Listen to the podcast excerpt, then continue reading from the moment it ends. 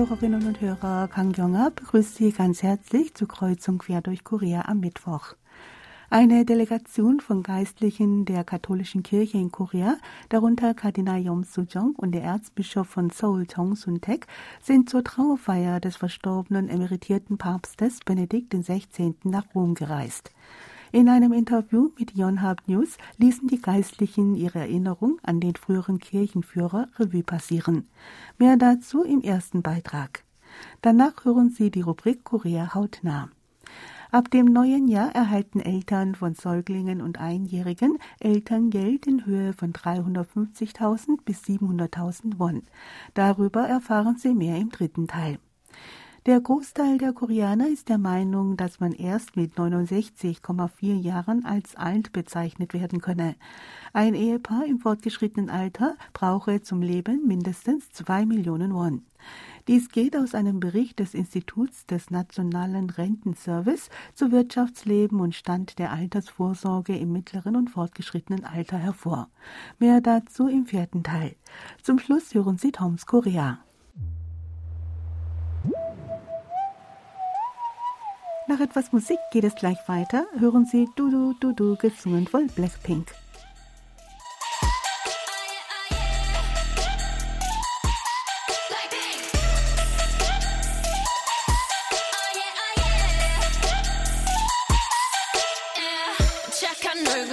그렇지 못한 태도 간녀린 몸에 쓱 가려진 볼 Hohe Vertreter der katholischen Kirche in Korea sind zur Teilnahme am Trauergottesdienst des verstorbenen emeritierten Papstes Benedikt XVI. gestern am Dienstag Ortszeit am Fiumicino Flughafen in Rom angekommen. Zur koreanischen Delegation gehören unter anderem der Vorsitzende des koreanischen Bischofsrats Lee Hong-hun, Kardinal Yom Soo-jong und der Erzbischof von Seoul Jong Sun-taek. Die Geistlichen werden an der von Papst Franziskus geleiteten Totenmesse am Donnerstag auf dem Petersplatz im Vatikan teilnehmen. Der Trauerdelegation hat sich auch Kardinal Yu Hung-sik, Präfekt des Dikasteriums für den Klerus, der sich für einen Urlaub seit Ende des letzten Jahres in Korea aufgehalten hatte, angeschlossen. Kardinal Yom Soo-jong sagte in einem Interview mit Yonhap News bei der Ankunft in Rom, dass Benedikt XVI. an der Kongregation für die Glaubenslehre gelehrt habe, als er nach der Weihe zum Bischof im Vatikan ein Praktikum machte. Der verstorbene Kirchenführer sei ein klar denkender Mensch gewesen, der seine feste Überzeugung vom Glauben deutlich vermittelt habe. Seine Glaubenslehren, darunter die 2007 veröffentlichte zweite Enzyklika mit dem Titel Auf Hoffnung gerettet, habe ihn in seiner Einstellung als Geistlicher stark geprägt. Kardinal Yu Hung-sik erinnert sich noch lebhaft daran, dass ihm ein Schauder über den Rücken lief, als er die von Papst Benedikt im April 2005 veröffentlichte erste Enzyklika mit dem Titel Gott ist Liebe las. Mit der Spendenkampagne 100 Won für eine Mahlzeit, die er während seiner Zeit als Bischof von Taysan initiierte, habe er die Lehren von Benedikt XVI. praktizieren wollen. Für ihn sei er ein ganz besonderer Papst gewesen. Bischof Iung-hun sagte, Papst Benedikt habe zwar keine Gelegenheit gehabt, Korea zu besuchen, sein Interesse für die Nöte der Menschen auf der koreanischen Halbinsel, die unter der Teilung leiden, sei jedoch besonders stark ausgeprägt gewesen. Als gebürtiger Deutscher, der die Teilung Deutschlands erlebt hatte, sei ihm die Teilung Korea besonders nahe gegangen und sein Mitgefühl sei groß gewesen. Der frühere Pontifex habe immer wieder beide Koreas dazu aufgerufen, die Zusammenführung von getrennten Familien häufiger zu ermöglichen. Bischof Iung-hun sagte, der frühere Papst habe den Gläubigen aufgetragen, ein Leben der Vergebung, der Versöhnung und der Barmherzigkeit zu leben. Er hoffe, dass seine Worte dazu beitragen werden, den Konflikt zwischen den sozialen Gruppen, zwischen Stadt und Land und zwischen Süd- und Nordkorea zu überwinden. Benedikt XVI. war Zeit seines Lebens wegen seines konservativen Kurses umstritten. Erzbischof Chung Sun-taek sagte jedoch, dass er ein warmherziger und edelmütiger Mensch gewesen sei. Zong sagte, Benedikt XVI. habe zwar hinsichtlich seines Einflusses im Schatten seines brillanten Vorgängers Johannes Paul II. und seines Nachfolgers Papst Franziskus gestanden, die Zeit wird aber sicherlich kommen, in der seine wahre Persönlichkeit und das, was er für die katholische Kirche geleistet hat, neu beleuchtet und bewertet werden. Benedikt XVI. habe durch die erste Rücktrittserklärung eines Papstes nach über 600 Jahren einen neuen Weg geebnet. Nach seinem Rücktritt habe er ein durch Beten geprägtes Leben geführt.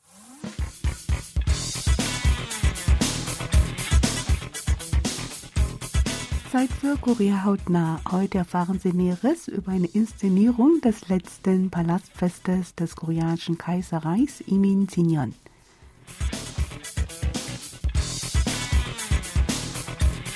Vor 120 Jahren, im Dezember 1902, wurde im Palast Toksugung das kaiserliche Bankett Imin Sinyeong gegeben. Es wurde das letzte Palastfest des koreanischen Kaiserreichs. Im Nationalen Kugak-Zentrum wurde neulich das monumentale Event nachgestellt und auf der Grundlage von historischen Aufzeichnungen originalgetreu auf die Bühne gebracht. 황태자는 광무 6년 이민 11월 8일을 공경히 맞이하였습니다. 120년 전에 그 올려졌던 공중잔치인데 Ein Palastfest, welches vor 120 Jahren stattfand, in seinem originalen Umfang sieht man nur selten. Es war eine besondere Aufführung. Man hat erkennen können, dass sich die Künstler bemüht haben, jedes Detail so darzustellen, wie es war. Traditionelle Künste sollten nicht nur in Korea, sondern auch im Ausland öfters aufgeführt werden.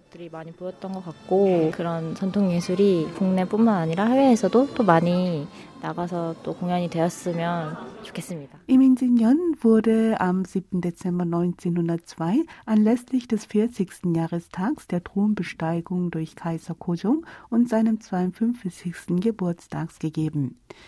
Kusung hat es wegen der damals schwierigen Lebenslage des Volkes abgelehnt, ein Fest zu veranstalten. Der Prinz und seine Untertanen hatten jedoch innigst darum gebeten. Im Insignon sollte das letzte Palastfest in der gesamten 500-jährigen Geschichte des Joseon-Reiches und des Koreanischen Kaiserreiches werden. Bei der Darstellung der Palastkunst orientierte sich das Nationale Kugak-Zentrum an Üge, einer Sammlung von offiziellen Aufzeichnungen und Dokumenten über Ereignisse und Zeremonien der königlichen Familien während der Zeit des Joseon-Reiches. Darin ist genau beschrieben, welche Lieder bei den Tänzen gesungen wurden und wie die Musiker hießen, die die Instrumente spielten. Auch enthalten die Dokumente Aufzeichnungen zu den Belohnungen der Teilnehmer. Damit sich das Publikum auf Musik und Tanz konzentrieren kann, wurden lange Rituale und der komplizierte Prozess der Darbietung der Gerichte weggelassen. Hören wir dazu Yi Sang-won, künstlerische Leiter der musikalischen Abteilung des Nationalen Kugak-Zentrums. Im Insignon folgte der Prozedur eines kaiserlichen Banketts und bestand aus verschiedenen Teilen, unter anderem dem Erscheinen des Kaisers, der Darbietung von Wein und einer Musiksequenz, die signalisiert, dass der Kaiser das Fest verlässt. Die Musik zur damaligen Zeit war auf Je Sang begründet, das heißt dem Gedanken, dass der Mensch mit Regeln der Etikette und mit Musik moralisch geformt werden kann. Die Musik wurde getreu der Musik bei Palastfesten gestaltet. Gespielt werden grundlegende Instrumente wie Piri, Hägum, Kayagum und Komungo. Darüber hinaus kommen auch Azeng, Zango und Pyeonjong zum Einsatz. 이외에 이제 그 편종, 편경 어, 이런 악기들로 좀 구성을 했습니다. Der bei dem Fest aufgeführte Palasttanz brachte den Wunsch nach Gesundheit und einem langen Leben Kaiser Kojongs und Frieden und Wohlstand für das Land zum Ausdruck. In Üge werden auch Einzelheiten zu den Tänzern, die einen Auftritt gaben, geschildert. Man erfährt daraus, welche Tänze die Palasttänzerinnen Orion getanzt hatten und wie sie hießen hören wir zum Schluss Park Dong-ho, der bei der Inszenierung des Palastfestes Regie geführt hat. 호종은 이제 백척간두에 있던 나라를 어떻게든 Kusum unternahm verschiedene Bemühungen, um das vor dem Abgrund stehende Land zu retten. Da sich Joseon mit der militärischen Macht Japans nicht messen konnte, versuchte er auf diplomatischem Weg den Austausch mit den Westmächten herzustellen und die Anerkennung als neutraler Staat zu erlangen. Zu diesem Zweck organisierte er viele staatliche Bankette. Eines davon war Emin진ja.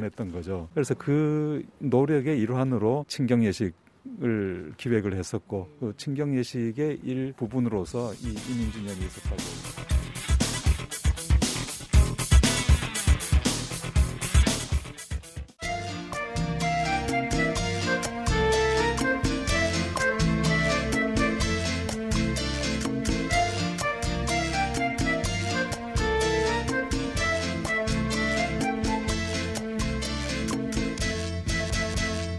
Das Ministerium für Gesundheit und Wohlfahrt teilte gestern mit, dass das ab dem neuen Jahr eingeführte Elterngeld für die Unterstützung der Betreuung von Säuglingen und Kleinkindern am 25. jeden Monats ausgezahlt werde.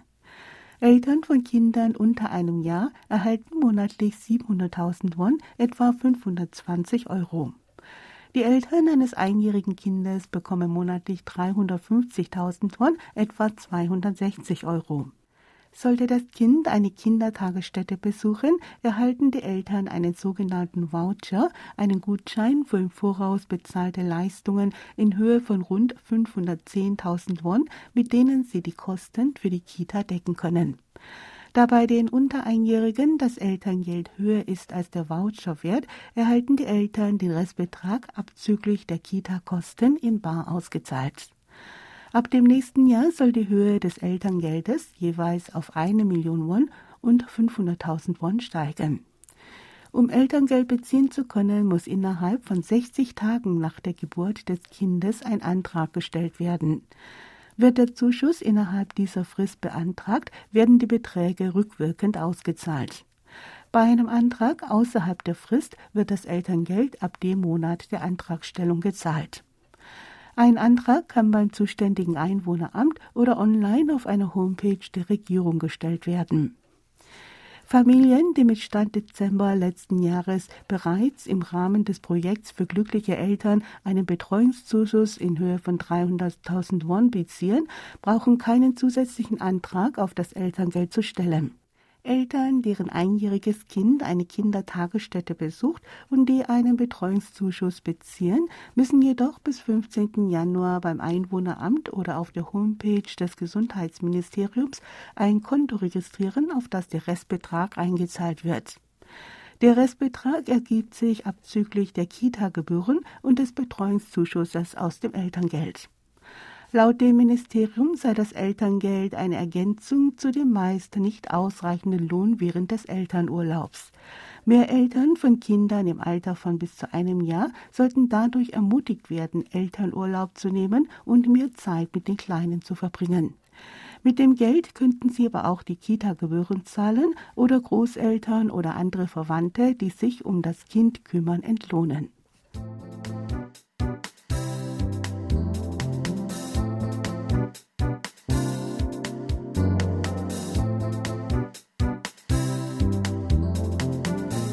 Über 50-jährigen Koreaner betrachten eine Person ab 69,4 Jahren als alt. Das Institut des Nationalen Rentenservice veröffentlichte gestern seinen neuen Bericht zu Wirtschaftsleben und Stand der Altersvorsorge im mittleren und fortgeschrittenen Alter 2021. Aus den Ergebnissen einer dafür durchgeführten Umfrage geht hervor, dass Menschen ab dem Alter von durchschnittlich 69,4 Jahren als alt wahrgenommen werden. Dies sind 4,4 Jahre mehr als das derzeit gültige Mindestalter von 65 Jahren für die Auszahlung der Grundrente und von anderen Sozialleistungen für alte Menschen. Die Mehrheit von 62 Prozent gab zur Antwort, dass das Seniorenalter dann beginne, wenn Geisteskraft und Vitalität nachlassen. 21,2 Prozent gaben die Unterbrechung der Erwerbstätigkeit als Beginn des hohen Alters an. Je niedriger der Bildungsstand, desto stärker neigten die Befragten dazu, die 60er als hohes Alter zu bezeichnen. Rund 2 Millionen Won, etwa 1500 Euro im Monat, wurden als ein Mindestbetrag für den Lebensunterhalt eines Ehepaares im Alter angegeben. Wenn man alleinstehend sei, brauche man im Alter mindestens 1,24 Millionen Won. Als angemessener Betrag für ein altes Ehepaar zur Deckung der Kosten für ein Leben auf dem durchschnittlichen Niveau wurden 2,77 Millionen Won angegeben. Alleinstehende bräuchten 1,77 Millionen Won für ein ordentliches Auskommen im Alter. Befragte im mittleren und fortgeschrittenen Alter, die bereits im Ruhestand waren, gaben zur Antwort, dass sie durch die Grundrente, gelegentliche Zahlungen von Kindern und Verwandten, das Einkommen des Ehepartners, Rente und Gelegenheitsjobs ihre Lebenshaltungskosten deckten. 64 Prozent der Befragten, die noch nicht im Seniorenalter sind, beantworteten die Frage, ob sie finanziell unabhängig seien, positiv. Unter denjenigen, die bereits den Seniorenstatus erreicht hatten, hielten sich nur 42 Prozent für finanziell unabhängig. Rund 40 Prozent der Befragten im mittleren und fortgeschrittenen Alter, die sich nicht für alt hielten, gaben an, dass sie finanzielle Vorbereitungen für die Bestreitung ihres Lebensunterhalts im Alter treffen würden. Öffentliche Rente, wie beispielsweise die Grundrente, wurde mit rund 42 Prozent als Mittel für die Deckung der Kosten am Lebensabend am häufigsten genannt. Etwa 33 Prozent verlassen sich auf Ersparnisse und rund 11 Prozent auf Immobilien. Auf die Frage, wer bei den Vorbereitungen für die Altersvorsorge die Initiative haben müsse, nannte die Mehrheit von 64,3 Prozent die eigene Person. 60,4 Prozent gaben an, dass der Ehepartner für die Altersvorsorge zuständig sei und 16,1 Prozent nannten die Regierung. Bei den Frauen war der Anteil derjenigen, der sich bei der Altersvorsorge auf den Ehemann verließen, mit 27,4 Prozent höher als bei den Männern, die nur zu einem Prozent angaben, sich auf die Ehefrau und ihr Vermögen zu verlassen. Von den Befragten, die sich noch nicht als alt einschätzten, gaben fast 92 Prozent die Antwort, dass sie im Alter nicht mit ihren erwachsenen Kindern zusammenleben möchten. An erster Stelle stand als Grund dafür, dass man nur seinen eigenen Lebensstil nachgehen könne, wenn man getrennt lebe. Diese Antwort gaben rund 40 Prozent. Rund 55 Prozent der Befragten, die mit den erwachsenen Kindern zusammenleben möchten, gaben größtenteils als Grund dafür an, dass sie alleine einsam seien. 27,8 Prozent gaben an, dass sie kein eigenes Einkommen haben. 86,3 Prozent wollten an dem Ort, an dem sie jetzt wohnen, auch ihren Lebensabend verbringen. Von den Bewohnern in Seoul wollen jedoch 32 Prozent im Alter an einem anderen Ort leben.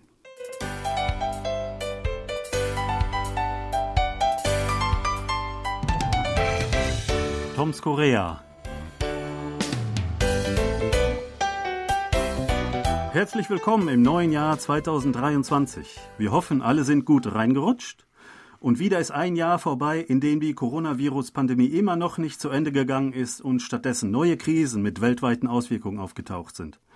Und damit hat auch wieder ein neues Jahr begonnen, bei dem wir uns wünschen, dass es endlich das Ende der Corona-Pandemie bedeutet. Oder sind wir bereits längst in einer Endemie, jeweils eine eigene pro Land? Schwer zu sagen. Was ist im vergangenen Jahr so alles passiert und was wollen, sollen oder können wir für dieses vor uns liegende Jahr erwarten? Darüber wollen wir uns heute unterhalten. Legen wir los. Sebastian, war das vergangene Jahr insgesamt eher ein gutes oder eher ein schlechtes Jahr? Also insgesamt würde ich sagen eher ein gutes, ähm, ja, trotz der Geschehnisse in der Welt. Aber schön war aus meiner Sicht zum Beispiel, dass ich es endlich mal wieder nach Deutschland geschafft habe äh, erstmals nach über drei Jahren. Äh, das war wirklich äh, mal so ein richtiges Highlight wieder. Und dann auch noch über Weihnachten. Und ja, ich bin gesund geblieben. Das ist auch wichtig in diesen Zeiten. Ja, äh, aus deiner Sicht sehr gut. Aus meiner Sicht, also ich bin Jahrgang 71, das ist ja ein ungerades Jahr und ich habe so die persönliche Theorie, dass die ungeraden Jahre immer einen Tick besser aus meiner persönlichen Sicht sind. Also letztes Jahr war nicht ganz so schlecht. Ja, es gab äh, ein paar neue Krisen, wie schon gesagt. Äh, wir brauchen sie vielleicht nicht äh, im Detail hier zu erwähnen. Ja, Ukraine-Krise und äh, Inflation weltweite. Ähm, aber ähm, ja, mit der Corona-Pandemie ging es ja äh, wenigstens ein bisschen vorwärts. Also es gab einige ähm, Lockerungen, was die Maskenregelungen äh, betrifft. Zum Beispiel in Korea muss man sie außerhalb von Gebäuden nicht mehr tragen. In Deutschland ist sie ja fast ganz weggefallen. Das hast du jetzt ja auch äh, selbst erlebt. Außer im äh, öffentlichen Personennahverkehr. Da ist sie weiterhin äh, wohl Pflicht. Ähm, aber ja, es gab schon einige ähm, Verbesserungen, äh, würde ich sagen, auch äh, die äh, Reisefreiheit, ähm, die vergrößerte Reisefreiheit. Ähm, ich bin auch vorher schon gereist, aber diesmal war es deutlich äh, besser. Äh, Im Sommer brauchte man noch einen ähm, PCR-Test, wenn man wieder nach Korea einreisen wollte, aber kurz danach äh, schon nicht mehr. Und ich glaube, du ähm, warst davon jetzt ganz befreit, oder? Genau, ich war ganz davon befreit und darauf hatten wir auch so ein bisschen gewartet, weil das wollten wir uns äh, nicht antun, also mit diesen ganzen Tests äh, vorher und nachher und möglicherweise dann auch noch Quarantäne. Also äh, da hatten wir ein bisschen drauf gewartet und das hat jetzt auch wunderbar geklappt und äh, ist auch gut gegangen. Ja, ich bin ja auch äh, diesmal infiziert worden dieses Jahr äh, mit dem Coronavirus, aber da war es auch ganz, nicht mehr ganz so schlimm. Ähm, ja, ich musste eine Woche in äh, Selbstisolation bleiben, ähm, aber das war danach auch ähm, erledigt. Ich musste keine weiteren Kontrolltests mehr über mich ergehen lassen. Meine Kinder in Deutschland hatten auch äh, Corona und die hatten gar keine Auflagen mehr. Sie sind freiwillig, ja, eine Woche äh, zu Hause geblieben.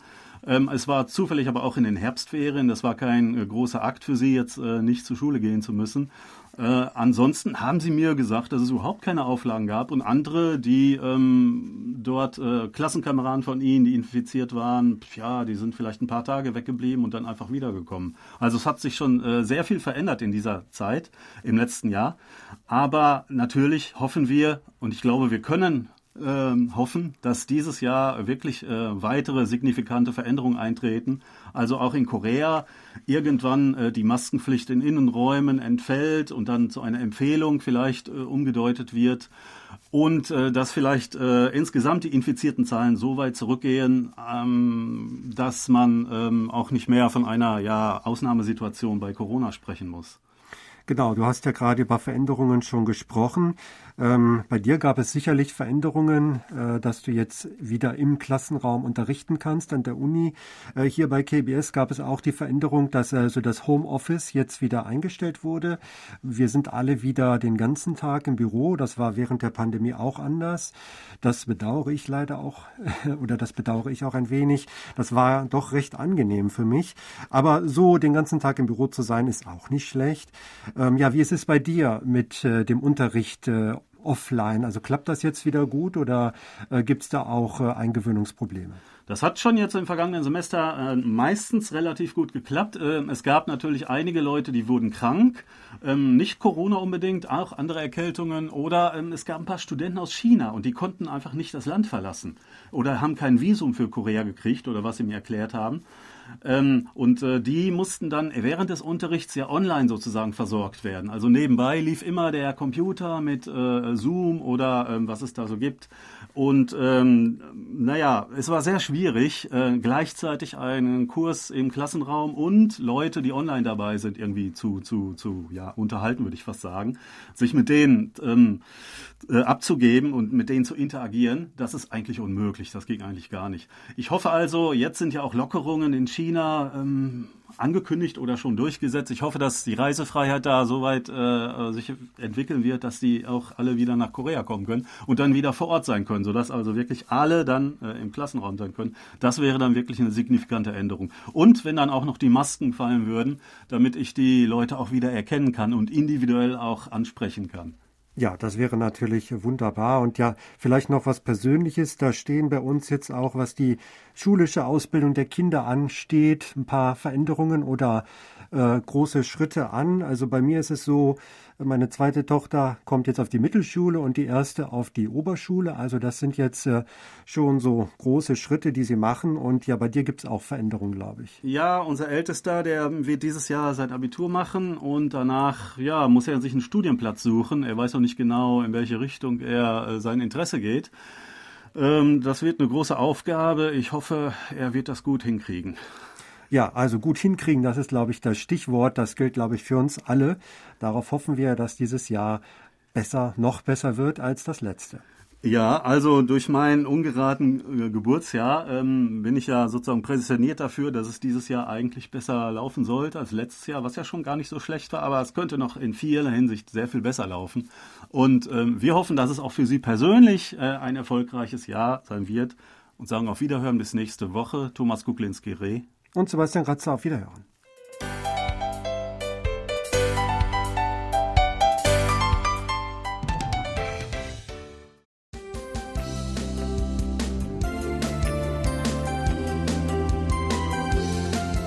Das war Sinnkreuzung quer durch Korea. Ich danke fürs Zuhören und sage Tschüss, bis zum nächsten Mal.